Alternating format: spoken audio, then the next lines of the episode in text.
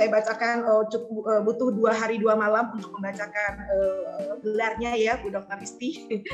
uh, Ibu Dr. Istianingsi Sasro Diharjo, SE MS uh, CA, CSRS, CSRA, CMA, CBV, CAP. Ya, beliau adalah uh, Dekan Fakultas Ekonomi dan Bisnis Universitas Bayangkara Jaya. Uh, kelahiran 18 Oktober 1971 di Purworejo. Ini berlian kemutiaranya Purworejo. Beliau 91 itu salah ketik. Oh salah ya. 17 tahun ya Bu Dokter Istian sih ya. Alamat uh, rumah di uh, Harapan Regensia di boleh datang ke sana kayaknya nih di Harapan Bekasi ya uh, pendidikan beliau adalah postdoktoral Murdoch University di Perth, Australia. Kemudian S3 Doktor Ilmu Akuntansi PPIA Fakultas Ekonomi Universitas Indonesia. Kemudian uh, eh, S2 Pasca Sarjana Ilmu Akuntansi PPIA Fakultas Ekonomi Universitas Indonesia. S1-nya adalah Akuntansi Fakultas Ekonomi Universitas Mercu Buana Jakarta. S1-nya Manajemen Fakultas Ekonomi Universitas Terbuka aktivitas beliau saat ini adalah uh, sebagai dekan Fakultas Ekonomi dan Bisnis uh, Universitas Bayangkara Jaya. Kemudian beliau sebagai Direktur Utama PT Karisma Mitra Data Sinergi. Beliau juga CIO-nya Karisma Consulting untuk manajemen dan manajemen akuntansi serta aktif sebagai uh, di berbagai organisasi. Salah satunya adalah uh, sebagai salah satu pengurus organisasi Ikatan Sarjana Ekonomi Indonesia ISI, yaitu singkatnya dari beliau ya.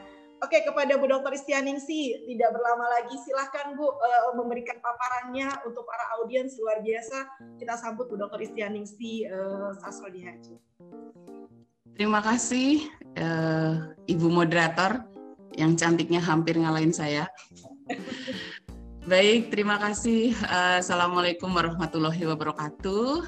Yang terhormat Prof. Suharyadi, Prof. Tatang, uh, ada Bu Dr. Dewi, Ibu moderator yang luar biasa, Bapak Ibu uh, peserta webinar dan adik-adik mahasiswa, juga pembicara uh, yang kedua nanti Pak Lutfi yang juga masih setara saya kira ya tadi milenial juga 17-an gitu enggak lah kalau Pak Lutfi 17 saya 27. Terima kasih banyak sudah uh, berkenan hadir di ruang maya kita pagi hari ini dan uh, saya sangat berbahagia sekali bisa berjumpa dengan teman-teman semua, terutama uh, para peserta yang luar biasa dari Sabang sampai Merauke. Ini kalau saya lihat ini tadi pesertanya bukan hanya adik-adik mahasiswa, tapi juga banyak sekali teman-teman dosen. ada beberapa profesor juga yang berkenan hadir menjadi peserta untuk uh, acara webinar kita kali ini dari beberapa universitas yang sangat ternama tentunya. Jadi uh, saya sangat berterima kasih dan semoga apa yang saya sampaikan bisa sedikit memberikan uh, pencerahan tapi tadi sebenarnya sebagian besar sudah disampaikan sama Prof. Tatang. Jadi saya sebenarnya tinggal tinggal uh, summary dan wassalamualaikum sebenarnya ya. Baik uh, izinkan saya untuk uh, share uh, materi. Atau panitia yang mau share silahkan Panitia atau saya? Ke panitia baik, terima kasih. Oke baik, terima kasih. Jadi uh, sesuai dengan arahan teman-teman panitia dari Undira, ini webinar kita judulnya adalah uh, tadi peran artificial intelligence uh, pada profesi akuntansi. Jadi PPT-nya saya kasih judulnya kecerdasan buatan dan masa depan akuntan gitu, biar lebih puitis sedikit gitu ya. Jadi apa sebenarnya yang ingin saya sampaikan di sini? Uh, sebagian besar tadi sudah di capture oleh Prof. Uh, Tatang Arigumanti, tidak jauh berbeda intinya bahwa kita memang uh, kalau melihat film-film fiksi tadi kalau Prof Tatang nonton filmnya berbeda ya. Kalau saya melihat yang terakhir itu Terminator. Terminator itu uh, si Arnold ya bintangnya kalau nggak salah. Film yang terakhir kali saya tonton sebelum kena pandemi. Nah itu di film tersebut ini si Arnold ini sudah si Terminatornya ini sudah berubah menjadi manusia uh, dan seperti manusia biasa gitu yang sudah bahkan memiliki perasaan gitu, memiliki perasaan uh, rasa sayang terhadap keluarganya gitu. Padahal itu sebenarnya adalah mesin. Nah, tadi sudah disampaikan Prof Tatang sebenarnya bahwa memang Eh, film-film uh, fiksi tersebut adalah gambaran apa yang akan terjadi di masa yang akan datang. Oke, boleh pindah ke slide berikutnya. Kita akan mulai dengan apa sih yang akan kita bahas pada hari ini. Uh, yang pertama latar belakang tadi sebagian besar sudah disampaikan ya mengenai apa itu eh, AI, apa itu kecerdasan buatan tadi, kemudian apa sih yang sudah dilakukan AI untuk uh, akuntansi, kemudian masa depan AI seperti apa dan bagaimana kita bisa hidup berdamai dengan uh, artificial intelligence ini. Sehingga bisa mengambil manfaat sebanyak mungkin dari kemajuan teknologi yang sudah sangat pesat ini. Nextnya kita akan lihat uh, bahwa tadi juga sudah disampaikan uh, begitu pesatnya perkembangan teknologi informasi dan Uh, semua itu sebenarnya diciptakan oleh manusia dalam rangka untuk mengefisienkan pekerjaan manusia. Begitu juga di bidang akuntansi, teman-teman ya. Jadi kita mempelajari berbagai macam analisis uh, tentang keuangan. Dan teknologi yang diciptakan ini seharusnya bisa kita manfaatkan. Dan si AI ini yang kemudian juga muncul sebenarnya sudah sejak lama ini uh, belakangan makin menggema. Kenapa? Karena makin mempengaruhi kehidupan kita sebagai akuntan. Ya next slide. Kemudian kita akan lihat bahwa uh, penjelasan dari secara teori ini, teori ekonomi klasik dan neoklasik dulu dia menjelaskan bahwa ini teknologi ini sebenarnya mestinya punya dampak positif terhadap ketenaga kerjaan. Kenapa? Karena teknologi itu uh, tujuannya adalah meningkatkan produktivitas uh, dari perusahaan dan mengubah pola kerja dan menciptakan peluang kerja serta berbagai jenis perusahaan eh, maaf pekerjaan yang baru. Nah, tapi bagaimana dengan AI dan bagaimana pengaruh AI ini terhadap potensi pengangguran akibat adanya teknologi yang makin luas, makin bisa menggantikan peran manusia di berbagai lini pekerjaan. Kita akan lihat ya uh, yang berikutnya uh, bahwa uh, kita akan mulai dengan definisi AI dulu lah sebenarnya. Tadi sudah disampaikan sebenarnya ya, uh, intelligent itu berasal dari uh, kata intelligio ya. Artinya saya paham saya mengerti gitu ya. Sementara uh, kalau diartikan secara bebas tentu ini adalah kemampuan untuk memahami atau melakukan aksi. Nah artificial sendiri bisa berarti buatan. Buatan artinya sesuatu yang tidak nyata yang semu atau uh, tiruan ya. Jadi artificial intelligence ini bisa dibilang tadi dalam bahasa Indonesia terjemahan bebasnya adalah kecerdasan buatan. Uh, secara uh, umum di slide berikutnya kita akan lihat uh, definisi dari AI. Next uh, yang sebenarnya sudah muncul sejak lama sekali ya. Tadi sudah disampaikan dari MIT itu tahun 15 eh, tahun 1905 Nah, mungkin Prof Tatang sudah lahir ya kalau saya masih jauh lah ya. Gitu. Teman-teman juga yang di sini saya tahu masih jauh gitu ya. Jadi bisa diterjemahkan secara bebas adalah kecerdasan yang ditambahkan pada mesin, pada sistem yang diatur sedemikian rupa secara ilmiah dan uh, dimasukkan ke komputer, ke mesin gitu, supaya dia bisa melakukan pekerjaan seperti yang dilakukan manusia. Ya. Uh, berikutnya, jadi itu intinya tadi ya bahwa AI itu kecerdasan yang ditambahkan di sistem, ditambahkan di komputer supaya bisa melakukan pekerjaan seperti yang dilakukan oleh manusia. Ini kalau dilihat gambarnya juga begitu. AI itu apa pas dibuka eh ternyata isinya adalah program-program di dalamnya uh, isinya if then if then. Nah, jadi AI ini memang didesain untuk bisa berpikir seperti manusia, gitu. Uh, bisa melihat, bisa mempelajari, menganalisis, bahkan dia menyimpulkan dan memecahkan suatu masalah. Gitu. Nah, sebenarnya otak manusia itu kita tahu kalau kita ini kan mengatur semua informasi yang datang kepada kita. Kemudian kita gunakan data yang berasal dari informasi tersebut untuk membuat sebuah keputusan. Apa yang akan kita lakukan kemudian gitu.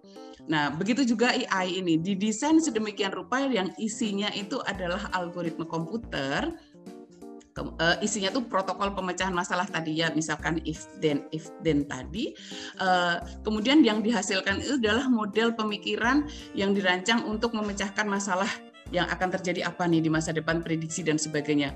Dan uh, harusnya hasilnya ini lebih efisien dan uh, bebas dari kesalahan seharusnya seperti itu next kita lihat uh, yang berikutnya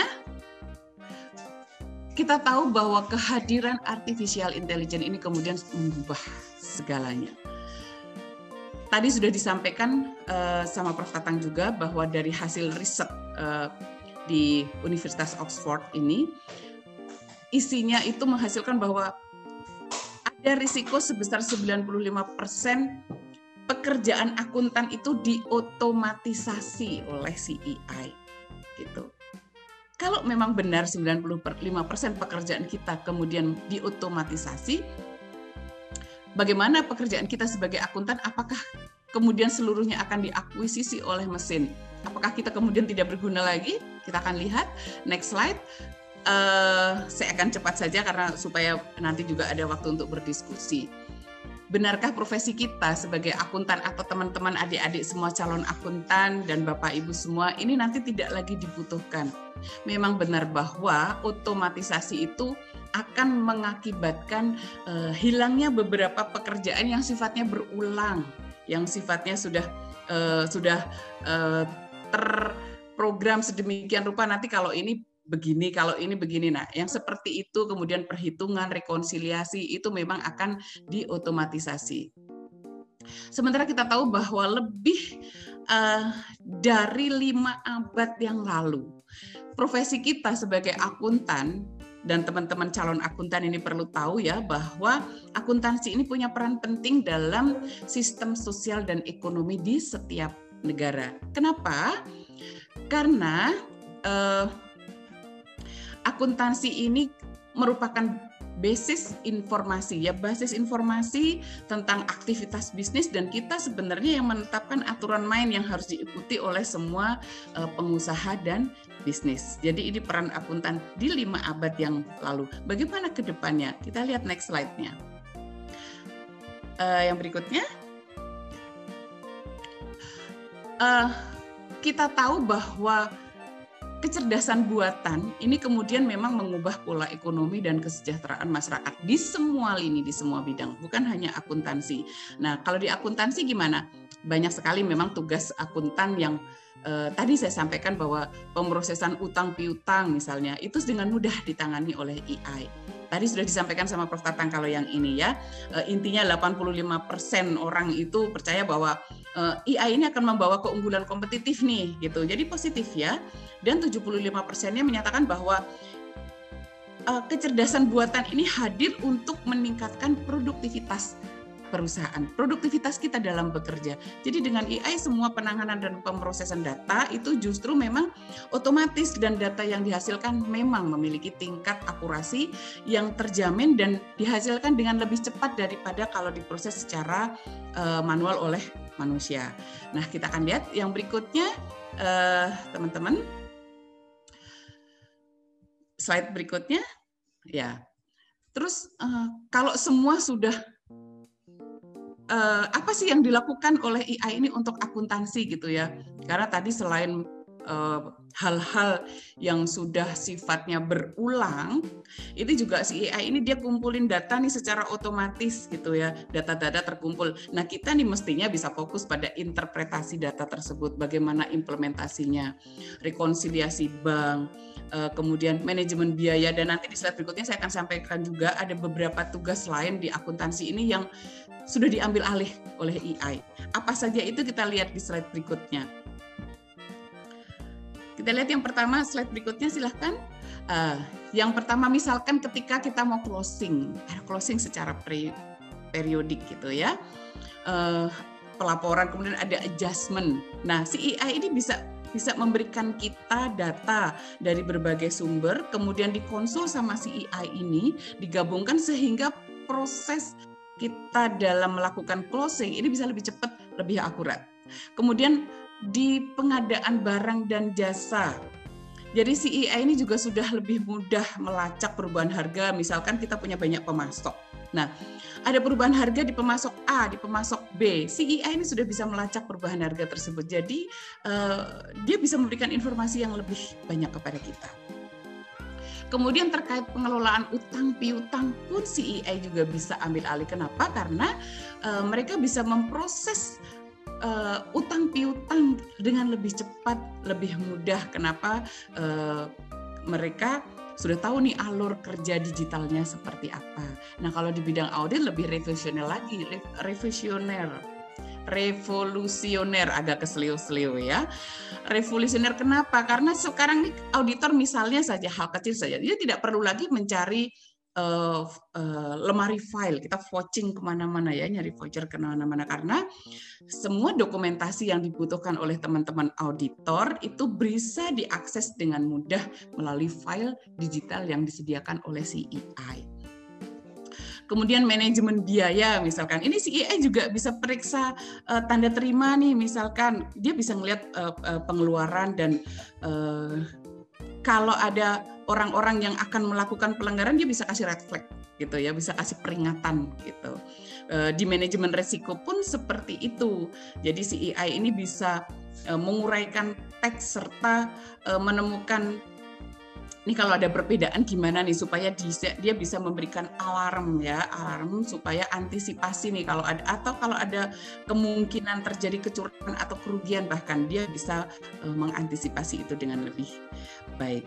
Nah, selain itu juga ada uh, uh, si EI ini kemampuannya juga bisa menganalisis tren. Selama ini kan kalau kita melakukan analisa laporan keuangan nih teman-teman akuntan biasanya uh, dilakukan dengan berbagai metode. Nah, si AI ini juga sudah mampu melakukan itu. Jadi begitu banyak pekerjaan yang bisa diambil alih. Dan yang terakhirnya ada, ada namanya AI chatbots. Apa ini?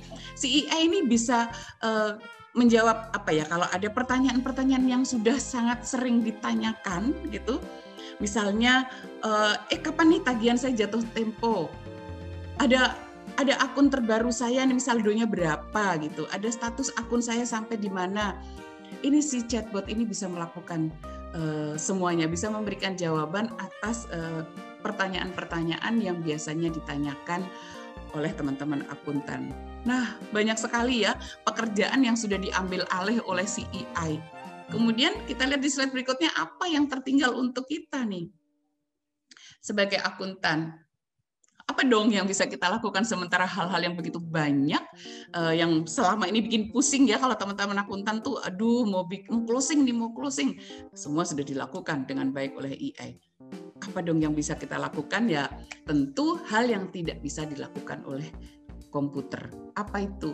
Kreativitas itu yang utama berpikir secara kritis dan keterampilan dalam mengambil keputusan secara uh, tepat di dalam bisnis gitu. Kemudian apalagi yang tidak bisa dilakukan oleh komputer menjalin kerjasama, menjalin hubungan baik seperti Undira dengan Ubara. Nah, ini hanya bisa dilakukan oleh manusia. Sementara akuntan butuh itu ya kemampuan untuk membangun kepercayaan dengan klien. Ini tetap menjadi tugas kita. Tidak bisa digantikan oleh CEI yang luar biasa tersebut. Kemudian yang berikutnya kita akan lihat uh, memang AI ini punya banyak kelebihan. Tadi sudah disampaikan ya apa saja yang bisa mereka ambil alih nih. Pekerjaan teman-teman akuntan banyak yang bisa diambil alih. Kelebihannya apa ya? Dia nggak berubah nih konsisten ya. Nggak kayak Bu Iis nih sebagai moderator suka berubah seiring dengan moodnya, moody gitu ya.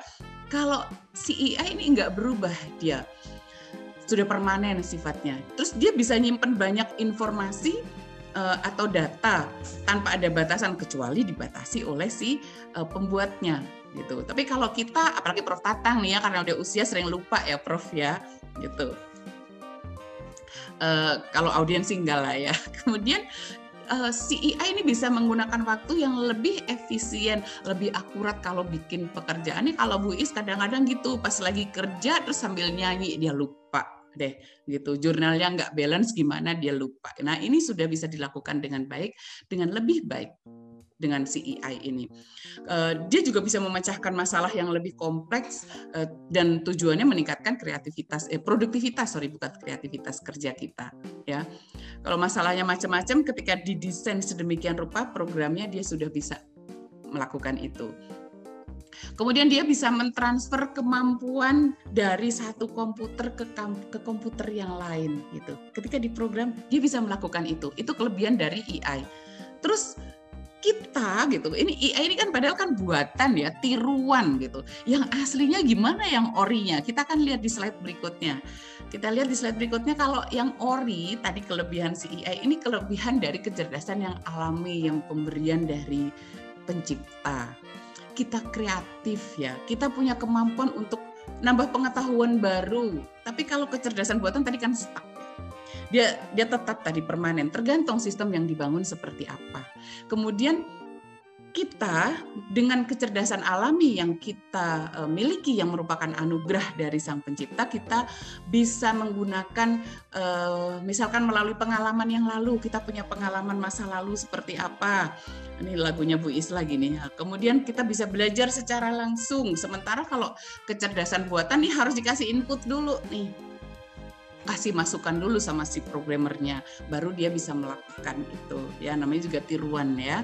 Kemudian eh, hal lain lagi yang juga menjadi kelebihan kita kalau manusia itu punya yang namanya common sense ya. Nggak sekedar proses sebuah informasi tapi mengerti akan informasi tersebut.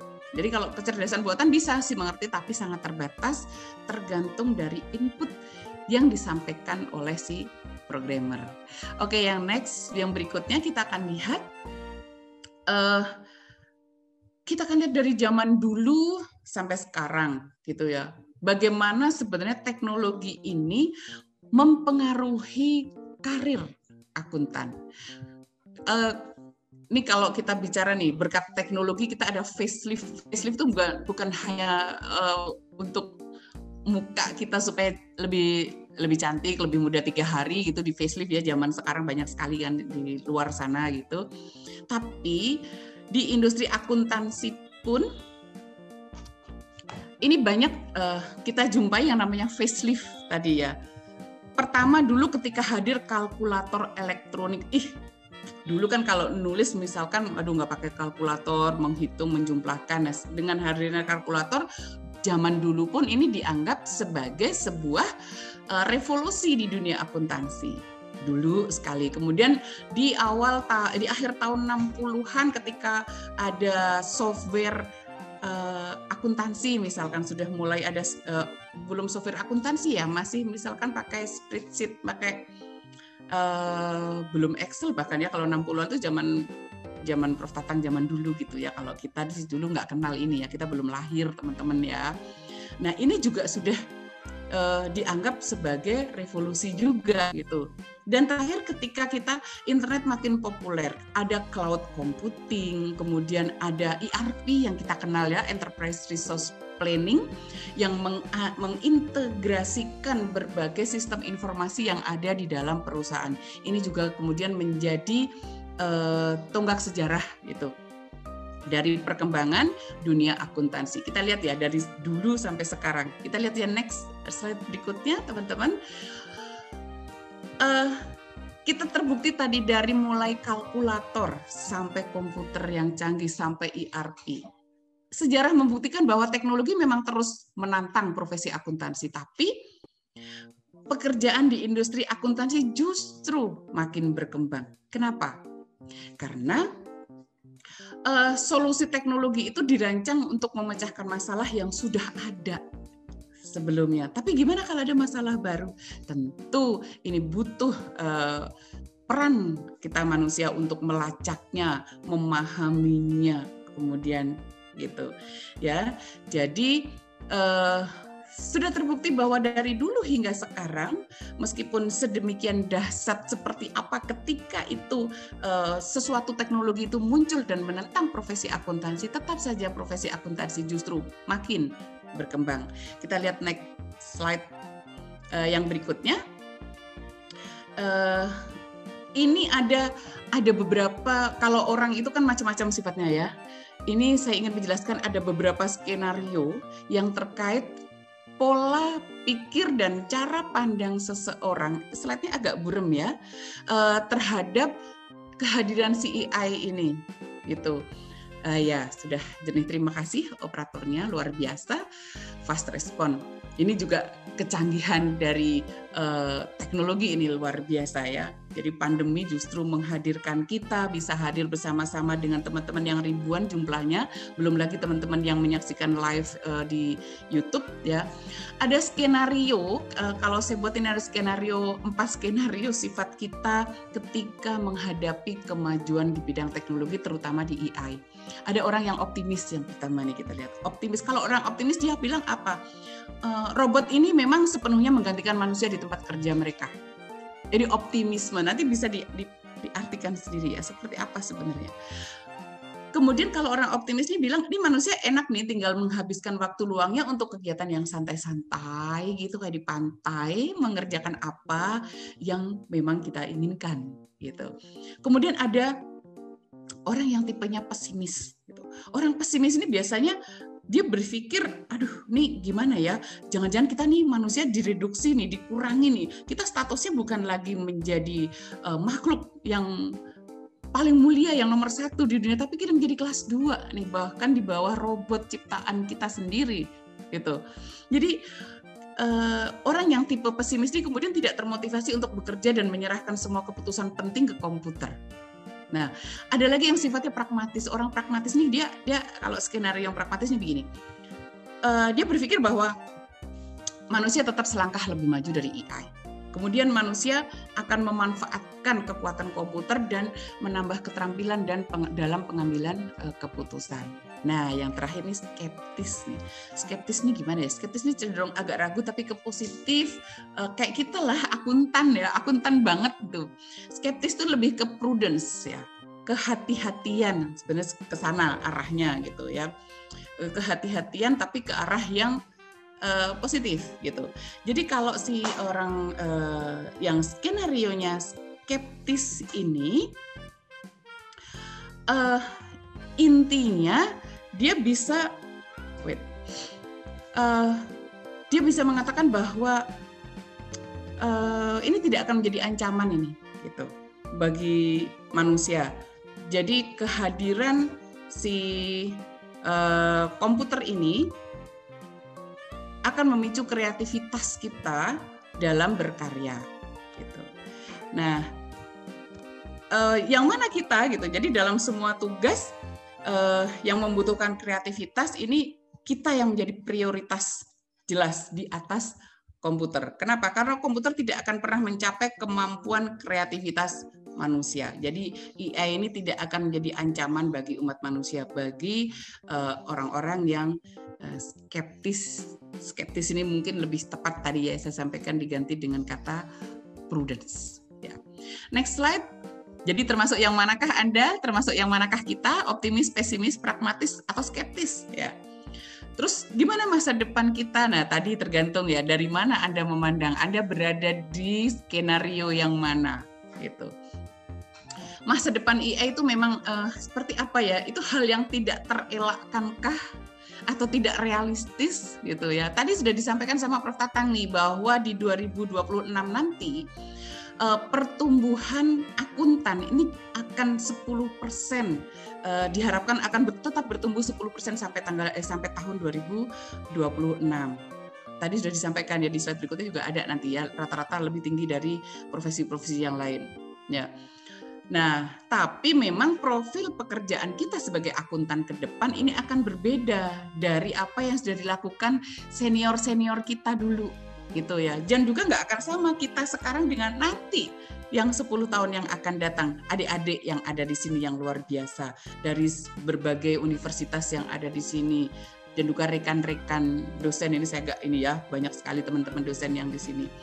Ya bahwa banyak data yang tersedia ini kan kita ada big data ya dengan adanya kemajuan teknologi semuanya ter, uh, rely on uh, big data. Justru big data ini akan menambah pekerjaan kita sebagai akuntan juga Gitu.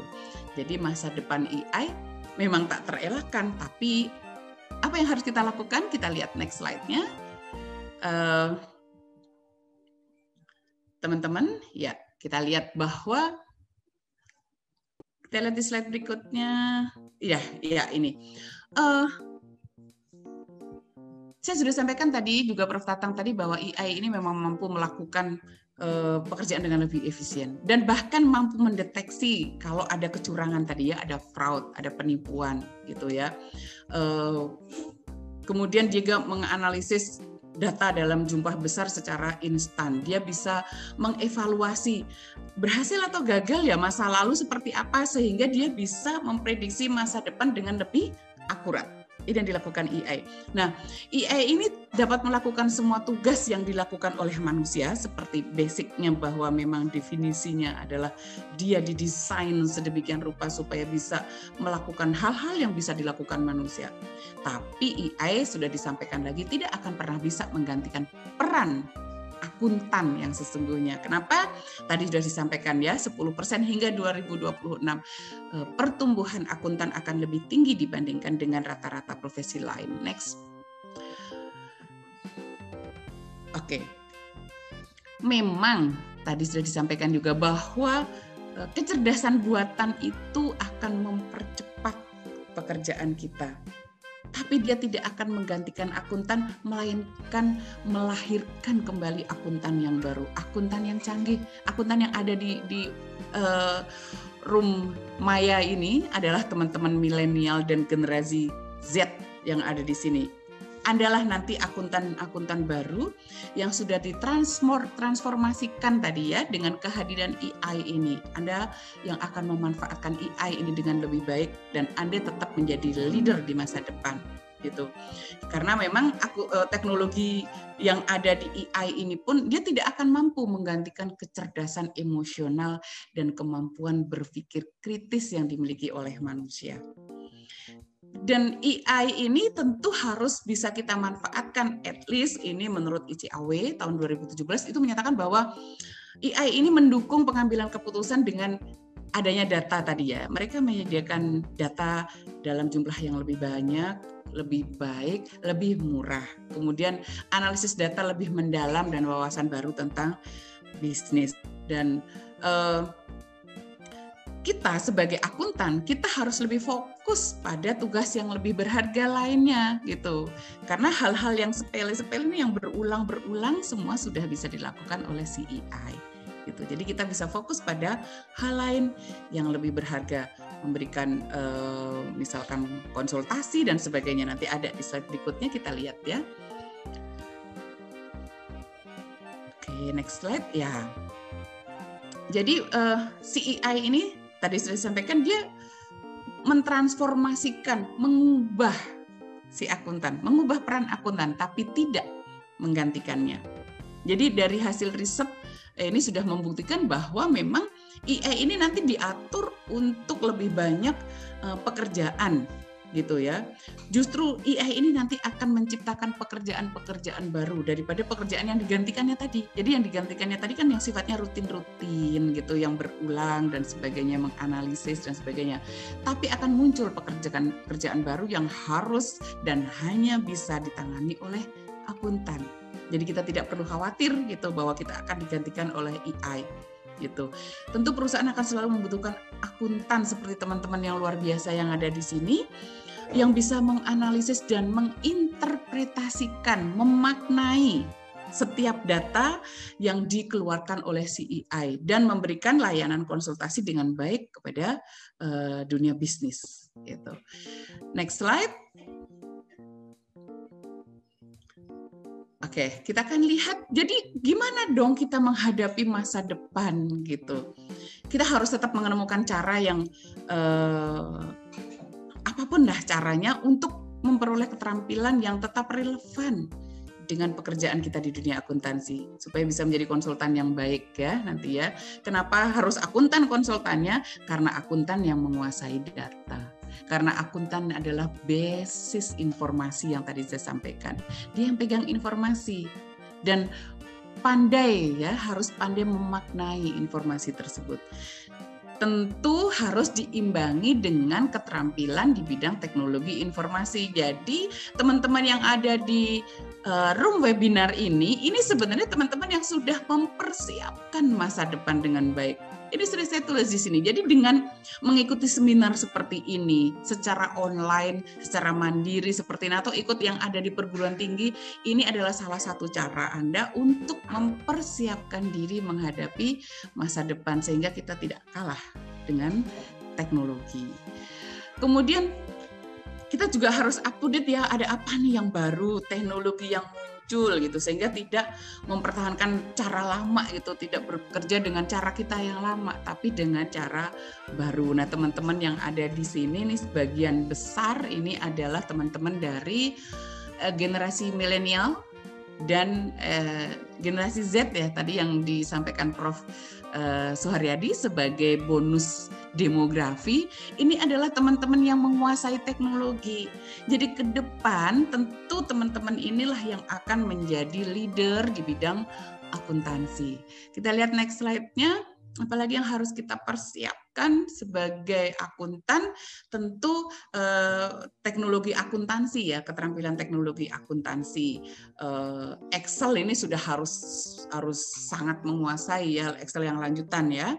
Eh, ERP tadi sudah sampaikan eh, Enterprise Resource Planning eh, ada eh, Jidibaan SAP Oracle eh, oh si SAP itu kalau ERP kan Enterprise Resource Planning, SAP itu sering diartikan sama teman-teman uh, si anu aja puyeng gitu.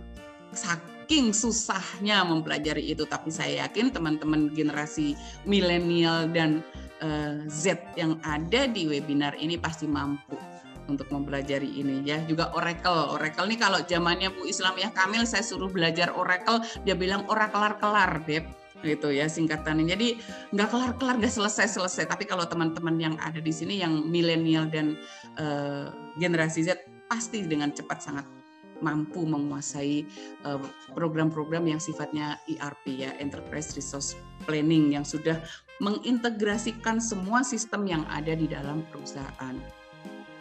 Kemudian Microsoft Visual Basic ini juga harus dikuasai analisis data dan selain paham teknologi, akuntan juga harus punya keterampilan tentang bagaimana uh, melayani pelanggan ya, menjadi komunikator yang baik. Dan intinya nih kalau kalau kita nih harus mengembangkan pola pola pikir kepo gitu. Jadi kepoan itu perlu kalau jadi akuntan. Akuntan tuh harus kepo gitu, penasaran, pola pikir penasaran. Apa sih itu? Apa sih kok ada yang baru? Seperti apa dan pelajari gitu. Penasaran atau kekepoan kita terhadap uh, kemajuan teknologi, terhadap cara bekerja yang baru ini yang harus kita pertahankan dan justru harus kita tingkatkan gitu. Kalau kepo hal lain uh, kepo hal lain itu apa ya pansos apa gitu ya itu Bu Is lah ahlinya ya. Oke, okay, next slide. Jadi tetap pola pikir penasaran itu penting sebagai akuntan. Next slide, silakan ya. Ya, minta tolong. Kalau tadi, ya betul. Kalau tadi memang uh, eh, AI ini tak terelakkan, terus apa yang harus kita lakukan? Yang nggak bisa kita hindari, itu kita rangkul saja. Rangkulah yang tak terelakkan itu. Jadi kita tidak usah bersaing dengan AI tapi berdamai dengannya. Kita adopsi ini. Tadi saya sampaikan ini, generasi yang ada di ruangan ini nih tumbuh dengan teknologi. Setiap hari bangun tidur mungkin deh gadget ya, udah pegang HP gitu, udah pegang semua gadget, semua uh, medsos apa pun itu media itu sudah dikuasai oleh teman-teman yang ada di sini. Jadi teman-teman nanti yang sudah saya sampaikan tadi yang akan menentukan ini dengan siapa nih saya harus berbisnis berdasarkan penawaran layanan terbaik yang diberikan. Jadi Anda juga harus bisa memberikan uh, tawaran layanan terbaik terhadap uh, komunitas bisnis gitu.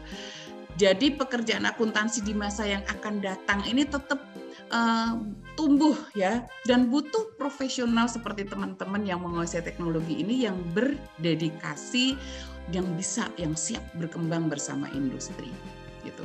Dan ada istilah ya ketika satu pintu tertutup pintu lain akan terbuka ketika pekerjaan yang sifatnya rutin-rutin tadi sudah dilakukan semua oleh AI, maka akan terbuka pintu lain untuk teman-teman akuntan. Apa itu sebagai uh, apa konsultan uh, analis perilaku pelanggan dan ini harus akuntan yang melakukan. Kenapa? Karena akuntan tadi saya sampaikan sebagai penguasa basis data itu peluang baru ini kekuatan analitik dari seorang uh, akuntan milenial yang tumbuh bersama teknologi menjadi konsultan yang profesional. Pembicara yang selanjutnya ini juga milenial sekali ya. Kalau saya lihat usianya beda satu tahunan lah ya sama kita gitu ya.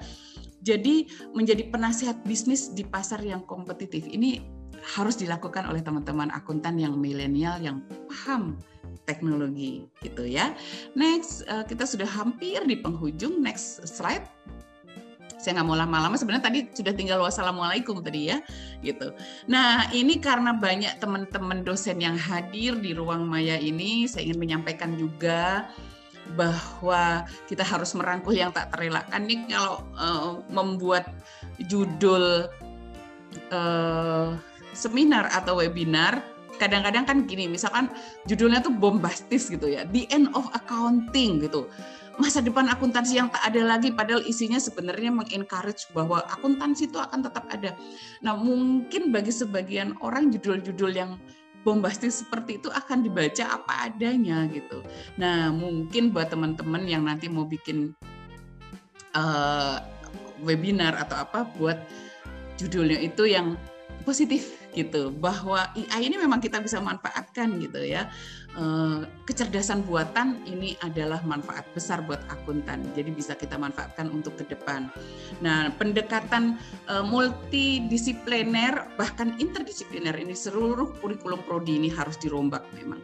Jadi harus memasukkan IT kita ya, harus memasukkan IT dan sebenarnya Mas Menteri ini keren sekali ya eh, Pak Mendikbud ini dengan adanya MBKM Merdeka Belajar Kampus Merdeka ini juga kan yang mewajibkan mahasiswa untuk belajar di luar prodinya ini sangat bermanfaat untuk mengantisipasi kemajuan teknologi ini. Jadi teman-teman uh, mahasiswa akuntansi harus dibekali juga dengan pengetahuan tentang IT gitu. Jadi dan IT pun juga perlu akuntan. Jadi misalkan programmer mau membuat uh, sistem informasi akuntansi. Tanpa teman-teman akuntan, oh mereka nggak bisa juga gitu. Karena apa alurnya yang paham itu teman-teman akuntansi gitu. Sekedar cerita dulu saya mau pernah membuat itu sistem informasi akuntansi yang saya percayakan kepada teman-teman IT ketika tidak didampingi teman-teman dari akuntansi apa yang terjadi? Yang keluar itu ada eh, beban gaji uh, karyawan pabrik misalkan itu keluar di laporan uh, laba rugi kan nggak benar. Mestinya kan masuk di uh, pasti semuanya menjawab masuk di HPP ya bukan di laba rugi. Ini kalau bukan akuntan kan nggak tahu filosofinya maknanya tadi. Ini kelebihan akuntan. Jadi uh, pengetahuan dan keterampilan dan uh, di kecerdasan buatan ini serta ilmu data ini harus harus ya harus menjadi keunggulan kompetitif dari teman-teman mahasiswa dari teman-teman pengelola prodi. Karena saya lihat banyak pengelola prodi yang hadir juga di sini dari berbagai universitas. Tadi saya lihat ada dari uh, Surabaya ada dari uh, Sumatera. Banyak sekali gitu saya lihat teman-teman pengelola prodi juga hadir. Jadi mohon nanti nih uh, harus diakomodasi. Meskipun kita tahu bahwa selalu akan ada nih gap ya akan ada gap antara uh, dunia di universitas gitu teman-teman belajar teman-teman mahasiswa belajar di dalam kampus dengan yang ada di dunia nyata. Tapi bagaimanapun juga kita harus berupaya untuk bridging the gap ya. Bagaimana menjembatani ini dengan melakukan kolaborasi dengan kemitraan antar kampus kayak Ubara dengan Undira. Ini kerjasamanya manis luar biasa ya. Saya kebetulan dulu eh, alumni dari Mercubuana. Nah, rektornya Undira nih alumni dari Mercubuana, tapi kita ketemu di sini, kemudian kita bekerja sama. Saya atas nama Universitas Bayangkara Jakarta Raya juga sangat eh, berterima kasih ini kepada Prof. Haryadi atas kesempatan bekerja sama yang luar biasa kita akan wujudkan. Jadi kalau tadi Prof Haryadi menyampaikan uh, Undira ini mewakili kampus-kampus gurem sementara Ubara ini kampus menengah gitu ya tidak ada lah seperti itu ya. Jadi yang namanya kerjasama kita setara kita akan sama-sama memajukan uh, dunia pendidikan utamanya adalah profesi akuntansi melalui webinar ini. Jadi saya sangat bahagia sekali. Yang kemudian yang berikutnya kita tinggal satu setengah slide gitu. Ada ya satu setengah yang slide berikutnya kita akan lihat. Ini untuk teman-teman ini ya. Uh, ini gambaran dari uh, revolusi industri kelima sebenarnya. Kita keempat saja masih tertatih-tatih ya. Tadi yang gambar tadi boleh uh, ke kita keempat saja masih tertatih-tatih, tapi kita sudah harus uh, ada di industri kelima nih yang semuanya bergantung pada robot intinya itu ya jadi eh, sebenarnya keseimbangan tetap kayak akuntan itu kan gitu ya eh, prosesnya keseimbangan. Tadi slide yang berikutnya belum ya kelewat ya satu yang bagaimana kita hidup damai dengan AI. Minta tolong di uh, up dulu ke slide yang sebelumnya tadi yang terlewat. Ya, yang berikutnya yang hidup damai dengan Oke, yang berikutnya lagi. Oke. Tidak ada cara untuk uh, menghindari kemajuan teknologi. Dia cepat sekali, efisien dan akurat. Nah, tapi bagaimana kita bisa memanfaatkan. Kita tidak tidak perlu mengalahkan. Kenapa harus mengalahkan kan? Kalau bisa dirangkul tadi yang saya bilang ya, kita hidup damai dengannya, kita manfaatkan gitu. Kita rangkul teknologi baru ini dan belajar bagaimana caranya supaya kita mampu memaksimalkan pemanfaatan dari teknologi ini dengan kesadaran dan pemahaman bisnis dan keterampilan berhitung kita yang kuat, tentu teman-teman akuntan nanti ke depan akan mampu menempatkan profesi akuntan ini dengan baik, bahkan melintasi batas-batas organisasi. Semakin kita siap untuk membantu klien, membantu orang lain menuju kesuksesan, dengan mengintegrasikan dan memanfaatkan teknologi eh, kecerdasan buatan dalam proses kita bekerja, maka kita akan semakin berharga. Anda akan semakin berharga. Itu yang bisa saya sampaikan. Next slide-nya terakhir. Jadi uh, ini slide yang terakhir ya brace yourself ya karena AI is coming katanya gitu ya siapkan diri anda lebih dari sekedar akuntan terima kasih banyak saya kembalikan kepada moderator semoga bermanfaat assalamualaikum warahmatullahi wabarakatuh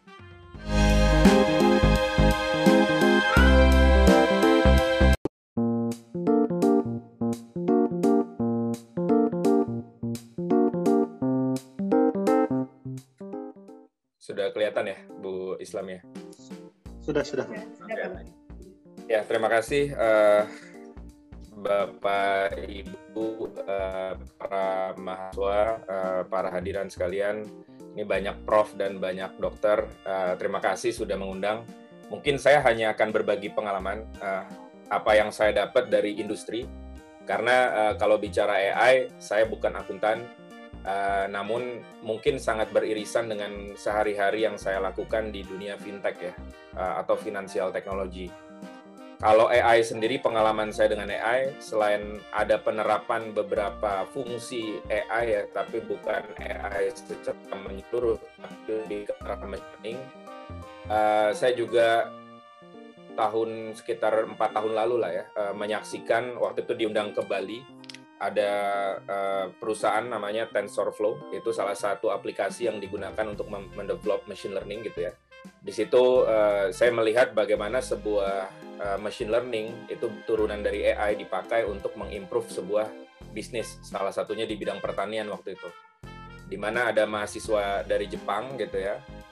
Dia balik ke kampungnya untuk ngebantuin uh, bapak ibunya di mana bapak ibunya itu nirong jadi uh, pengalaman bertahun-tahun di uh, bercocok tanam di terong, bapak ibunya tuh bisa mengidentifikasi mana terong yang udah bagus, mana yang belum bagus gitu. Nah, namun ilmu ini kan nggak bisa diturunin ke anaknya ya, karena butuh pengalaman yang cukup uh, panjang di dunia pertanian. Akhirnya yang dilakukan oleh anaknya adalah menggunakan pendekatan AI, machine learning, untuk membantu memilih panen terong tadi dengan cara terong-terong yang udah dipilih oleh bapak ibunya itu difoto dari setiap sudut dan itu didaftarkan ke machine learning dan machine learning itu belajar menjadi sebuah kecerdasan ya bahwa ternyata terong yang matang itu besarnya sekian, warnanya sekian, uh, tanda-tandanya sekian. Nah, itu salah satu kurang lebih uh, introductory di bidang AI ketika digunakan untuk bisnis. Nah, kenapa sekarang AI menjadi signifikan dan mungkin kenapa bidang saya juga mungkin signifikan untuk sedikit menceritakan terkait AI dan profesi akuntansi. Ini yang supaya teman-teman tahu di uh, Indonesia ini sudah berkembang yang namanya uh, fintech ya, finansial teknologi. Dan Indonesia ini salah satu negara yang pertumbuhan startup digitalnya itu cukup pesat di Asia Tenggara. Mulai dari uh, e-commerce, mulai dari transportasi online seperti Gojek dan Grab sampai kepada akomodasi online. Nah, terakhir ini yang sedang emerging atau yang sedang berkembang itu adalah fintech. Dan ternyata fintech ini pun diakomodir oleh regulator ya OJK Otoritas Jasa Keuangan.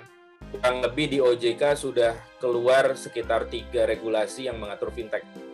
Saya pribadi uh, punya dua fintech saat ini, uh, ada di fintech equity crowdfunding itu di POJK 57 dan uh, fintech peer-to-peer lending Amana itu di uh, POJK 77. Nah, sebenarnya ada lagi kalau bicara profesi akuntansi berhubungan dengan teknologi nanti masuknya ke regulasi mana sih? Itu kita masuknya ke regulasi yang namanya POJK 13. POJK 13 ini sebagai payung inovasi keuangan digital. Jadi sifat-sifat teknologi yang menjadi supporting keuangan itu bisa didaftarkan di OJK eh, IKD atau POJK 13. Nah, ini salah satu landscape apa yang sudah dilakukan oleh uh, fintech ya. Jadi ada fintech yang sifatnya enabler, ada yang bidang credit scoring, dia menggunakan machine learning atau AI untuk uh, memitigasi resiko dengan memprofiling uh, borrower gitu ya. Terus ada juga uh, tax and accounting, eKYC ini untuk uh, memvalidasi antara uh, facial recognition, terus uh, antara biometrik dengan kecocokan iktp gitu ya, dan macam-macam. Jadi sebenarnya industri ini sudah berkembang dan sudah ada payung secara regulasi. Itulah kenapa menjadi signifikan kita ngebahas AI untuk uh, akunting. Dan kalau kita uh, lihat dari komennya Ray Kurzweil, dia seorang futuris, uh, memprediksi bahwa AI akan uh, semakin mirip uh, dengan kecerdasan manusia itu di sekitar 2029. Dan itu semua udah bisa kita rasakan sebenarnya teman-teman tanpa menyadari itu udah hidup dengan AI. Nah, apa aja sih contohnya ya? Kalau di Amerika itu ada enam besar ya, kita singkatnya G Mafia, itu Google, Microsoft, Amazon, Facebook, IBM, Apple, itu semua udah pada pakai AI atau machine learning. Jadi contoh Facebook, teman-teman tidak menyadari ketika posting uh, foto di Facebook, itu sebenarnya Facebook membaca pixel foto kita dan pixel itu uh, dijadikan deep learning untuk uh, advertisingnya Facebook. Kenapa advertising Facebook itu bisa sangat akurat ya kalau kita mau menyasar misalnya umur 18 sampai 29 yang suka makan di restoran. Karena data big datanya Facebook tuh udah sekian banyak ya. Setiap foto yang kita masukin, mesinnya Facebook tuh membaca, oh latar belakang foto kita ada piring, ada gelas. Most probably foto kita di restoran. Terus si Facebook melabelkan foto kita ada di restoran jadi nanti kalau ada advertiser uh, yang sifatnya produk untuk uh, makanan dan restoran, dia akan menyasar akun kita. Nah itu salah satu pemanfaatan AI eh, di apa di beberapa company besar di Amerika. Di Cina sendiri juga ada tiga besar yang sudah menerapkan AI dan machine learning. Itu kita singkatnya BATS, Baidu, Alibaba, Tencent. Dan kenapa mereka bisa ya menerapkan machine learning atau AI? karena uh, semakin ke sini kita tuh udah punya banyak algoritma, uh, punya banyak cara mentraining mesin untuk supaya dia bisa belajar gitu ya. Dan big data itu sudah semakin berserakan dan hardware untuk menjemput big data tadi itu juga sudah semakin personal. Handphone semakin personal. Kalau kita ketinggalan handphone pasti kita balik rumah, tapi kalau ketinggalan dompet belum tentu. Nah, itulah eh, mekanisme-mekanisme kenapa uh, eh, AI pun itu bisa berkembang pesat ya karena setiap hari kita berdampingan dengan data. Jadi ini sangat signifikan kalau teman-teman tidak bisa uh, apa uh, mengadopsi teknologi, maka pertumbuhannya teman-teman tuh tidak akan nonlinear. Sebuah bisnis yang tidak mengadopsi teknologi, dia pertumbuhannya akan flat. Dibanding misalnya nih, contohnya warung. Kita atau warung makan lah di masa pandemi ketika warung tidak memanfaatkan teknologi, maka tidak ada pengunjung yang datang ke warung, tidak ada pembelian, tidak ada pendapatan. Namun dengan adanya GoFood atau GrabFood, sebenarnya kan teknologi yang menjemput bola. Sehingga pertumbuhan transaksi penjualan warungnya, warung makannya, dia bisa non-linear dibanding kompetitornya yang tidak mengadopsi teknologi. Nah itu salah satu kenapa pentingnya kita sudah mulai melek teknologi.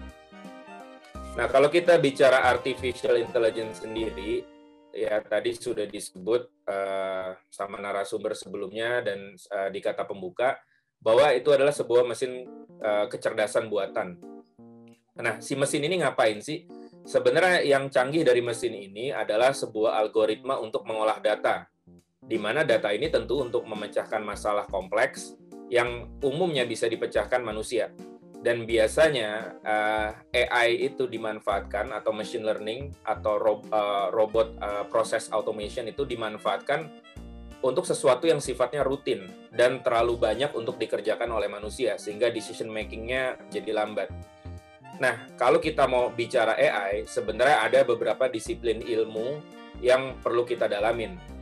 Jadi uh, disiplin ilmu ini pasti semuanya terkait bagaimana kita mengekstrak sebuah data dan mengolah data tadi. Jadi ada disiplin ilmu namanya deep learning. Bagaimana kita membuat konfigurasi neural networks untuk uh, melabelkan secara otomatis data yang belum terlabeli gitu. Jadi uh, itu salah satu fungsi dasar dari AI.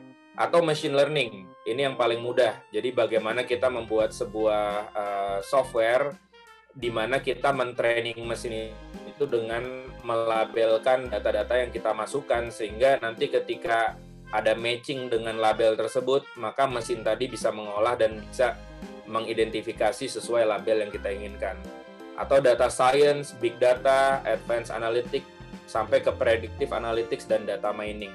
Ini semua disiplin ilmu yang berhubungan dengan artificial intelligence. Nah, eh, tadi yang saya bilang teman-teman tidak sadar bahwa algoritma sudah mulai mengambil alih. Ya, uh, contohnya di Amerika sendiri yang paling keren tuh terakhir kalau teman-teman nonton di YouTube juga itu ada Amazon Go ya. Dia menggunakan facial recognition, uh, movement recognition pakai kamera uh, dan pakai RFID dan sensor itu gabungan dari uh, algoritma dan IoT Internet of Things membuat yang namanya autonomous retail jadi kita belanja nggak ada kasir di situ. Yang penting kita punya akunnya Amazon, ya. Amazon tuh sama kayak Alibaba, dia punya Alipay-nya gitu, kayak imaninya. Terus kita pilih-pilih barang. Setiap kita ngambil dari rak, kamera udah membaca gerakan kita dan udah masukkan ke dalam keranjang. Dan itu akan dididak ke imani kita setelah kita keluar gerbangnya. Bayangkan manusianya tergantikan uh, dengan uh, apa AI gitu ya, kecerdasan buatan. Atau yang kita lagi sering dengar nih pemerintah kita lagi kerja sama sama Tesla. Tesla itu sudah menerapkan yang namanya eh, AI untuk self driving vehicles. Dia ada kecerdasan buatan bisa menghindari apa uh, tabrakan bahkan bisa auto driving gitu ya ataupun yang sering sehari-hari kita pakai mungkin buat kuliah kayak Google. Google sendiri kita nggak perlu ngetik lagi gitu ya. Dia udah ada voice recognition yaitu sebagai personal virtual assistant. Bahkan Google itu juga udah punya sebuah device ya di mana kita bisa taruh di rumah dan kita koneksikan ke utilities di rumah ya. Baik itu smart lamp, smart kitchen, smart TV, smart AC gitu ya. Dan di dunia per, uh, manufacturing pabrik juga AI juga udah dipakai buat inventory bahkan sampai di dunia fashion maupun arsitektur gitu ya ada yang namanya virtual reality atau augmented reality. Mungkin saya nggak tahu nih teman-teman main Pokemon Go nggak gitu ya? Itu kan kita cuma pakai handphone handphonenya kita uh, apa kameranya dia otomatis ke open karena aplikasinya Pokemon Go. Terus pas dia uh, kita kita sasar ke misalnya ke kebun tiba-tiba ada Pokemonnya nah itu augmented reality atau virtual uh, reality gitu ya nah itu digunakan untuk industri uh, salah satunya industri furniture Jadi bagaimana si customer bisa membayangkan kalau dia beli furniture dan ditaruh di ruangannya itu bentuknya kayak gimana. Nah ini salah satu bentuk-bentuk bahwa sebenarnya AI itu sudah ada diterapkan di kehidupan kita. Baik di sosial medianya teman-teman, Facebook itu ngebaca data kita, Twitter pun kominfo ya untuk uh, katakanlah ngeban uh, apa topik-topik yang berbau berbau sara atau berbau uh, apa yang uh, tidak tidak cocok dengan pemerintah itu dibacanya juga dengan AI. Twitter mengidentifikasi terus Kominfo yang mengeksekusi kira-kira seperti itu. Nah ini salah satu contoh yang tadi saya bilang uh, uh, AI itu nggak bisa berdiri sendiri ya. AI itu kalau berdiri sendiri dia kurang ada manfaatnya, maka dia akan dikombinasikan dengan hardware hardware ini adalah uh, sebagai pintu masuk data tadi supaya AI-nya bisa bekerja. Dalam hal ini hardware-nya adalah CCTV, di mana CCTV ini ngebaca gerakan, tapi gerakan-gerakannya diidentifikasi sehingga ditranslate menjadi sebuah action. Nah, ini sedikit ya. Jadi bedanya uh, eh, AI dengan software dengan machine learning apa? Machine learning itu bagian dari AI jadi AI itu uh, banyak prosesnya, banyak cabangnya. Namun kalau kita membedakan antara kecerdasan manusia dengan kecerdasan sistem, kalau manusia tuh belajar dari pengalaman. Yang tadi cerita tentang petani dari Jepang tadi ya. Untuk se seorang petani ya dia sekilas cuma megang terong dia tahu nih terongnya udah mateng gitu ya atau peta, uh, kebun duren gitu dia tahu durennya udah mateng padahal masih ngegantung durennya itu kan butuh pengalaman bertahun-tahun. Manusia tuh belajar dari pengalaman Nah, gimana cara pengalamannya manusia tadi bisa membantu manusia lain transfer knowledge gitu ya tanpa kita harus melewati proses yang panjang. Nah, akhirnya dibikinlah sebuah software. Tapi so software itu baru sekelas mungkin bisa mengotomisasi proses secara robotik. Nah, robot ini pasif kalau dia tidak ada coding. Nah, gimana supaya code-nya itu uh, dia bisa berkembang dengan sendiri maka muncullah machine learning dan AI jadi supaya si software yang kita develop itu independen bisa berkembang sendiri seperti manusia ngajarin simpanse gitu ya untuk berbicara ABC gitu ya atau kita ngajarin burung kakak tua gitu ya untuk belajar ABC atau bahkan kita mengajarkan bayi baru lahir gitu ya eh, usia-usia uh, tertentu untuk belajar alfabet Nah, itu kan uh, kecerdasan buatan itu sangat fleksibel ya, sehingga dia bisa berkembang sendiri. Nah, ini turunan-turunan cabangnya. Lalu bagaimana cara bekerjanya? Sebenarnya sederhana. Ya, ini sebelum kita masuk ke topik akuntansinya, yang penting ada data. Data itu bisa bentuknya teks, video, speech, and image. Nah, relevansinya kalau untuk akuntansi pasti datanya itu berupa teks atau image. Jadi misalnya kayak bon-bon belanja pegawai gitu ya, itu bagaimana supaya bisa masuk machine learning, tentu hardware-nya adalah scanner gitu kan. Dibuat dulu jadi soft copy, baru soft copy itu baru bisa diidentifikasi dan di training ke mesin. Apa aja yang perlu dibaca dari image tersebut. Sehingga nanti menjadi sebuah uh, keputusan atau sebuah output yang kita inginkan. Nah, uh, intinya si AI ini uh, kalau untuk keuangan tentu ingin kita proses keuangan itu berkembang. Karena kalau tanpa AI, kecerdasan buatan, maka sebuah perusahaan untuk proses keuangannya berkembang ya dia butuh internal auditor, dia butuh audit KAP, dia bahkan butuh uh, pebisnis uh, unggul yang mengerti bagaimana cara baca laporan keuangan. Nah, bagaimana kalau kita tidak memiliki pakar-pakar tersebut di dalam perusahaan, maka ini harusnya diserahkan kepada AI. Gitu. Jadi akuntansi itu saat ini sayangnya masih banyak perusahaan menteri sebagai data input aja. Sedangkan pengalaman saya di dunia fintech, akuntansi ini sangat penting. Karena itu adalah pintu pertama bagaimana kita menilai kesehatan sebuah perusahaan. Terutama saya di bidang keuangan, untuk memutuskan apakah pendanaan itu saya mau kasih ke perusahaan tersebut, yang saya lihat adalah laporan keuangan. Bagaimana uh, laporan keuangan itu bisa menunjukkan sebuah tren, Ah, dan bahkan sampai bisa menunjukkan kesalahan manajerial adanya di mana. Misalnya kesalahan manajerial itu gampang sekali dilihat di neraca. Misalnya biaya marketing tinggi tapi income sedikit, berarti marketingnya tidak efektif. Berarti manajerial salah menggunakan uh, komponen marketing gitu ya. Marketing bukan sebagai investment tapi sebagai cost. Nah itu uh, potensi-potensi yang sebenarnya peran akuntansi itu penting sekali. Tapi akuntansi yang seperti apa tentu bukan akuntansi yang standar doang yang cuma ngerti software, input-input. Nah, jangan teman-teman jangan jadi akuntan yang seperti itu karena itu sangat bisa tergantikan dengan robot atau machine learning atau bahkan AI. Tapi teman-teman harus menjadi akuntan yang ngerti fundamentalnya akuntansi itu tersebut. Nah, contoh kalau nggak ngerti fundamental dari sebuah industri, maka akuntansinya pasti akan salah. Contoh di industri saya ya, startup digital.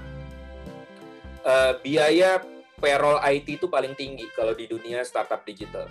Kalau kita cuma akuntansi inputan biasa, maka kita akan input payroll itu sebagai beban biaya. Namun kalau kita ngerti kondisi industri bahwa apa yang kita bebankan kepada payroll IT itu kan berubah menjadi intangible asset. Intangible assetnya apa? Yaitu software.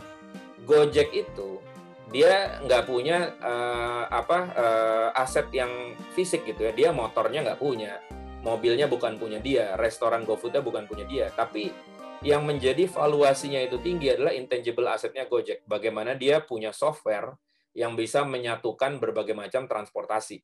Nah, ini kan software ke develop gara-gara ada manpower IT. Kalau kita cuma akuntansi normal, pasti kita catat sebagai beban biaya. Tapi kalau kita akuntansi industri, pasti setelah kita catat jadi beban biaya, kita konversi menjadi intangible asset. Nah, itu salah satu contoh Kenapa akuntansi nggak boleh standar wawasannya harus uh, diperluas. Nah, lalu uh, apa dampaknya kalau kita cuma menjadi standar akuntansi doang gitu ya? Pasti AI akan ngegerus kita. Nah, ini ada 30 pekerjaan yang tergantikan oleh AI. Nah, uh, yang buletan merah ini ada yang merahnya full, ada yang merahnya kayak pizza, ada yang setengah. Ini menunjukkan kalau full berarti sangat tergantikan.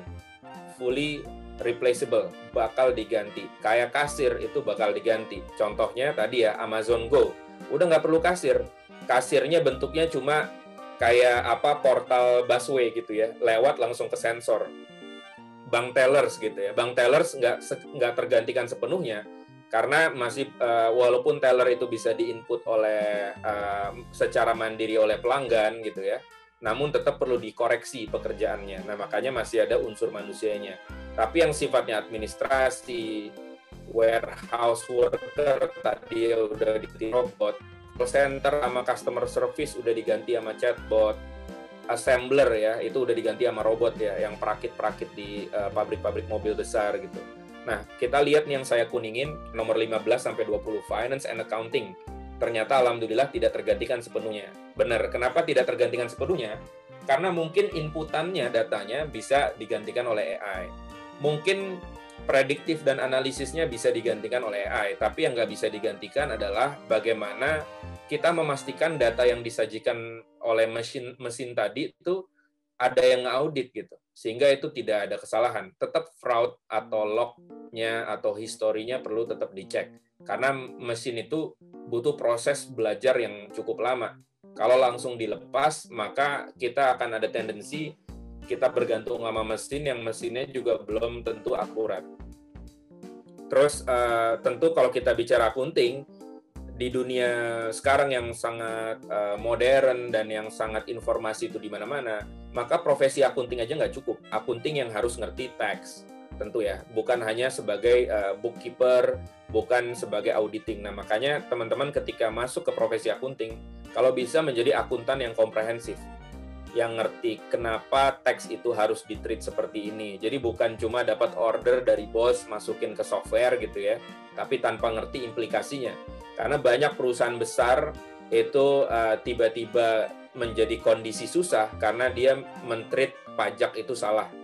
Banyak sekali di berbagai macam negara, terutama di Indonesia ya, saya dengar sendiri langsung dari pelaku usahanya, itu ketika kita mentreat tax salah, seakan-akan uh, company kita profit pas ditagih sama orang pajak langsung deh habis semua tuh duit gitu kan Nah, terus uh, banyak juga kesalahan di company-company itu ketika uh, PO, bayar mundur. Nah, dianggapnya kita sudah punya uang company-nya, jadi udah makmur gitu. Padahal bayarnya mundur, mundur itu punya resiko. Nah, yang kayak gitu memang bukan bidangnya akunting secara langsung, tapi akunting yang mengerti itu akan jauh lebih survive dan dibutuhkan di masa mendatang. Walaupun ada pekerjaan uh, yang digantikan oleh AI, tapi AI pun juga menciptakan sebuah pekerjaan ya. Ini pekerjaan yang diciptakan oleh AI. Jadi ada data scientist. Nah, ini yang kenapa yang saya kuningin ini adalah kita harus menjadi akuntan yang ngerti data, yang bisa menganalisa, yang bisa membuat framework data akuntansi itu menjadi sebuah decision making. Gitu. Makanya nggak cukup kita jadi akuntansi kalau kita nggak ngerti menteri data. Nah, ini beberapa praktek di industri ya, uh, yang terkait otomisasi gitu kita lihat yang industri finance uh, industri finance ini kalau dipakai bank atau dipakai fintech itu ya untuk berbagai macam ya processing uh, PO payment uh, otomasi payment konsolidasi gitu ya kalau kita punya holding cabangnya banyak nah, ini beberapa area yang memang udah uh, banyak otomisasi. Jadi otomisasi tadi nggak bisa dihindarin. Machine learning ada di mana-mana. Di hampir di setiap industri sekarang. Agriculture sekarang sudah ada AI yang bisa ngebaca ya kita tanam di tanah dia semacam mini satellite bisa baca kelembaban tanah dan langsung secara internet ditransfer ke headquarters kita ngasih tahu bahwa akan hujan gitu. Sehingga apa tindakan-tindakan yang perlu kita lakukan dan banyak hal gitu. Nah jadi jangan sampai kita ketinggalan. Nah uh, ini kondisi-kondisi kenapa AI dibutuhkan terutama di jasa keuangan ya. Yang pertama uh, kayak fintech aja atau kayak bank sekarang. Dengan uh, adanya apa ya global warming kita juga perlu paperless. Nah sehingga paperless ini dulu nggak mungkin karena storage itu mahal. Ya kita bisa lihat uh, sekarang USB yang seukuran jari apa kelingking aja udah terabyte. Artinya storage itu jadi unlimited sehingga paperless itu sangat possible di era kita saat ini sehingga software apa soft copy soft copy bentuk uh, paperless itu sangat mungkin. Nah, salah satu akuntansi yang ingin mengadopsi AI atau machine learning, syarat pertamanya dia harus uh, cenderung menggunakan media yang paperless sehingga banyak soft copy gitu ya. Jadi kalau kita punya bill harus segera di scan gitu.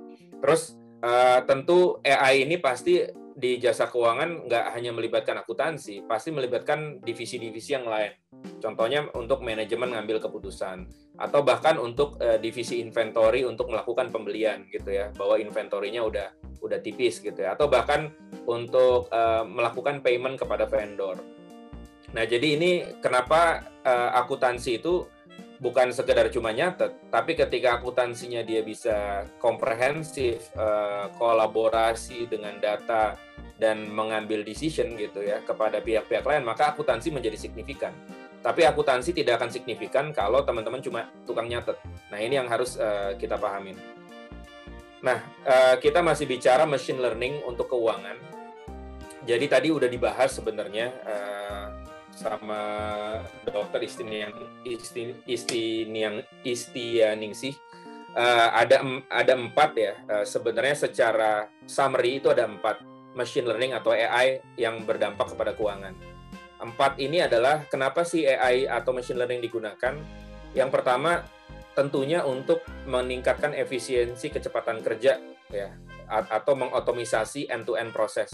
Kalau dulu misalnya kita dapat reimburse atau tagihan-tagihan di company gitu ya, mungkin kita harus input ke software satu-satu. Nah, eh, kalau udah pakai machine learning atau AI, maka kita tinggal scan. Maka scanan bill tadi akan diproses secara otomatis di mapping oleh um, mesinnya bahwa ini bill pembayaran makan, ini bill pembayaran transport gitu ya. Karena bill tadi diidentifikasi secara layout dan strukturnya oleh mesin dan langsung auto input. Nah, harapannya itu mengurangi uh, biaya karena kecepatan prosesnya yang tadinya kalau sehari cuma bisa memproses 10 bill, dengan machine learning uh, satu hari bisa memproses 500 bill gitu misalnya, 500 tagihan. Nah, yang kedua adalah yang terpenting di akuntansi itu kan akuntansi sebenarnya untuk uh, mendeteksi anomali ya. Apakah pajak kita udah kebesaran? Apakah biaya marketing kita tidak efektif? Apakah modal kita cukup untuk rencana kerja kita? Atau bahkan ada pengeluaran-pengeluaran terutama sering uh, yang terjadi fraud itu di petty cash gitu ya. Apakah uh, ada pengeluaran-pengeluaran yang tidak lazim gitu? Nah untuk mencegah dan mendetek itu maka diperlukanlah machine learning dan AI karena AI ini dia akan membantu deteksi dan meranking informasi-informasi yang priority untuk di uh, dianalisa lebih dalam gitu. Oh, yang ini angkanya ganjil nih tahun-tahun sebelumnya nggak kayak gini nih angkanya nggak gede. Nah itu mesin yang ngingetin. Maka pekerjaan berikutnya ya manusianya untuk mengaudit gitu.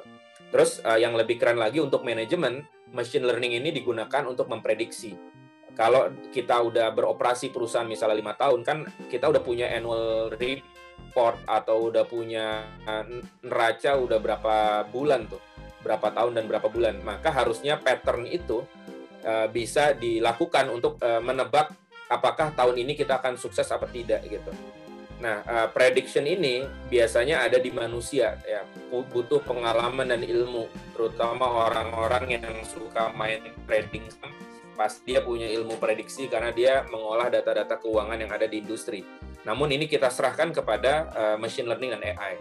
Terus juga sebagai virtual assistant sebenarnya kepada manusianya tadi yang ditugaskan kepada uh, machine learning ini di bidang keuangan di akuntansinya ini supaya si pakar-pakar keuangan tadi dia punya bahan-bahan untuk judgement. Ya, kalau dia udah punya apa output data seperti deteksi dan prevention dan ada labeling ini data-data yang perlu dicek ulang, maka dia akan bekerjanya lebih efektif. Kira-kira seperti itu. Nah, ini bagaimana sih kalau kita deskripsikan ya bagaimana proses atomisasi? Ini saya kasih sampelnya aja. Saya langsung skip biar kita bisa diskusi. Nah, ini contoh Eh, bagaimana machine learning bekerja ya. Jadi ini invoice ini bentuknya PDF. Maka si machine learning gitu ya, dia akan mengidentifikasi posisi sebelah kanan ini alamat, posisi di bawahnya kalau ada kalimat invoice ini adalah uh, total nilainya. Terus ini item-itemnya. Nah, machine learning itu ada ada dua ya, ada deep learning, ada supervised dan unsupervised learning kalau deep deep learning itu berarti yang kecenderungannya yang akan jadi kayak Terminator, si mesin akan belajar sendiri. Tapi kalau untuk keuangan itu masih di level machine learning aja, nggak sampai ke, ke deep learning. Karena kalau machine learning itu lebih ke arah ada sebuah algoritma yang ditempelkan untuk membaca posisi-posisi uh, teks atau image yang di-upload gitu ya. Sehingga bisa mengidentifikasi dan ketika ada identifikasi itu langsung masuk ke software sehingga tidak perlu ada human yang melakukan input data. Nah ini contoh misalnya kayak invoice, terus invoice-nya di scan gitu ya, lalu dari scanan invoice langsung masuk menjadi data inputan. Nah ini juga salah satu uh, bukan AI ya, uh, bukan AI yang paling atas, tapi ini robot proses automation yang seminarnya pernah saya ikutin gitu ya jadi ini ada sebuah perusahaan dia menggunakan teknologi UiPath namanya Veda Fraxis. Ya dia sudah me, me, apa, mengerjakan klien-klien itu adalah perbankan bagaimana dia mempercepat proses uh, perbankan. Nah, ini salah satu contoh yang kiri atas. Ini programmingnya dipakai aplikasi yang namanya UiPath. Nah, programming inilah dibikin kondisi-kondisi algoritma. Kalau datanya yang masuk kayak gini, actionnya apa? Data begini, actionnya apa? Nah, setelah programmingnya dibikin, maka uh, si karyawan akan masukin datanya tadi pakai interface-nya yang disediakan. Nah, ketika data interface itu disediakan, contoh kayak perbankan itu rekonsiliasi datanya banyak. Bentuk datanya bisa TXT, bisa Excel. Nah, itu kan banyak sekali ya untuk matching data. Sehingga uh, si robot proses automation ini atau RPA, RPA itu akan memproses eh, format-format uh, tadi dan akan melakukan konsolidasi di dalam engine robotnya yang tadinya butuh mungkin satu minggu untuk memproses, si robot hanya perlu satu menit 50 detik. Lalu summary-nya langsung masuk ke emailnya si karyawan. Jadi karyawan tadi tinggal lihat hasil rekonsiliasi. Nah ini bagaimana sebuah proses otomisasi membantu sebuah industri ya. Nah ini kalau di industri kami gitu ya, di fintech, salah satunya machine learning itu dipakai untuk IKYC jadi ketika kita misalnya teman-teman ya uh, ketika mau apa uh, mendapatkan pembiayaan dari fintech gitu kan suka selfie dengan KTP, KTP harus difoto. KTP itu sebenarnya akan uh, dibaca informasinya dan di matching dengan data dukcapil apakah pemegang KTP ini benar orangnya gitu ya. Sehingga uh, aktivitas berikutnya di aplikasi adalah aktivitas yang legal. Kalau dia uh, tidak lolos verifikasi, maka dia tidak akan bisa melanjutkan proses berikutnya. Nah, ini bagaimana prosesnya data-data ini diambil lalu di mapping oleh si robot tadi oleh si mesin dan algoritma sehingga itu menjadi data-data yang akhirnya tanpa perlu kita input secara manual masuk ke software. Nah, ini bagian dari uh, eh, RPA atau Robot Processing Automation. Nah, uh, saya percepat sedikit. Kalau tadi kan untuk mengotomisasi proses end-to-end. -end. Kalau ini sekarang bagaimana AI atau machine learning untuk melakukan deteksi and prevention Nah, uh, untuk melakukan deteksi and prevention, sebenarnya ada beberapa fungsi ya. Yang pertama, tentu si machine learning ini akan menemukan pattern dari fraud. Pattern ini nggak nggak serta merta bisa ditemukan langsung karena butuh uh, banyak data dulu belajar. Sehingga semakin banyak data, maka machine learning atau AI semakin akurat bekerjanya. Karena nggak mungkin bekerjanya dengan data yang minim. Kalau perusahaan yang udah bergerak 10 tahun, saya jamin machine learning-nya pasti bekerja akan lebih akurat karena data yang dibaca 10 tahun. Pattern-pattern itu yang dibaca di posisi-posisi atau pos-pos akuntansi mana yang uh, ganjil atau ada anomali, maka itu akan dilabelkan gitu. Sehingga uh, tidak ada fraud lagi. Dan juga uh, metode machine learning sebenarnya kalau sudah diterapkan di sebuah perusahaan itu bisa menjadi bagian dari SOP perusahaan untuk uh, menganalisa fraud tadi. Yang tadinya mungkin menganalisa fraud akuntansi itu dengan membentuk tim internal audit. Nah, tim internal audit tadinya toolsnya hanya cuma laporan keuangan. Dengan kita menggunakan machine learning, salah satu tools yang bisa dimasukkan ke SOP adalah bagaimana mengolah data dari uh, machine learning tadi, kira-kira gitu. Nah, uh, juga AI dalam keuangan digunakan untuk mempredik bagaimana sih apa yang diprediksi. Jadi apalagi kalau kita sebuah holdingnya kayak grup konglomerasi kayak Sinarmas gitu ya dia punya plantation dia punya bank dia punya usaha-usaha lain mengkonsolidasi laporan keuangan itu kan sulit sekali ya eh, banyak data-data yang mungkin masih kotor dan perlu dicocokkan butuh waktu yang lama. Nah, dengan AI ini sebenarnya kita bisa membersihkan dan mencocokkan data dari berbagai sumber. Jadi bukan satu sumber. Nah, itulah eh, apa AI yang real yang bekerja di lapangan saat ini. Misalnya kayak mobilnya Tesla ya. Dia tentu membaca jarak antar mobil. Ya kan ada data jarak antar mobil, data kecepatan, terus eh, data traffic, data satelit, data eh, location map. Itu semua dibaca sehingga sumber data itu diolah dan dicocokkan menjadi sebuah action. Nah, kalau di keuangan berarti Eh, data-data itu dibersihin sama si AI tadi dengan cara di, dikasih label. Setelah dikasih label, baru bisa diidentifikasi apakah ini anomali atau tidak. Kira-kira dampaknya apa. Dan analisis itu bisa dijalankan dan bisa di-share ke semua tim yang terkait dengan laporan keuangan tadi. Kira-kira seperti itu. Nah, sehingga uh, eh, AI bisa dimanfaatkan sebagai prediktif accounting untuk menyajikan, laporan keuangan untuk baik manajemen ataupun uh, divisi lain Terus tentu AI ini bisa melakukan yang manusia tidak lakukan, yaitu menyediakan laporan yang mudah dicerna. Karena setiap user akuntansi pasti beda. Kalau usernya CEO pasti yang mau dilihat beda. Usernya divisi inventory pasti yang mau dilihat beda.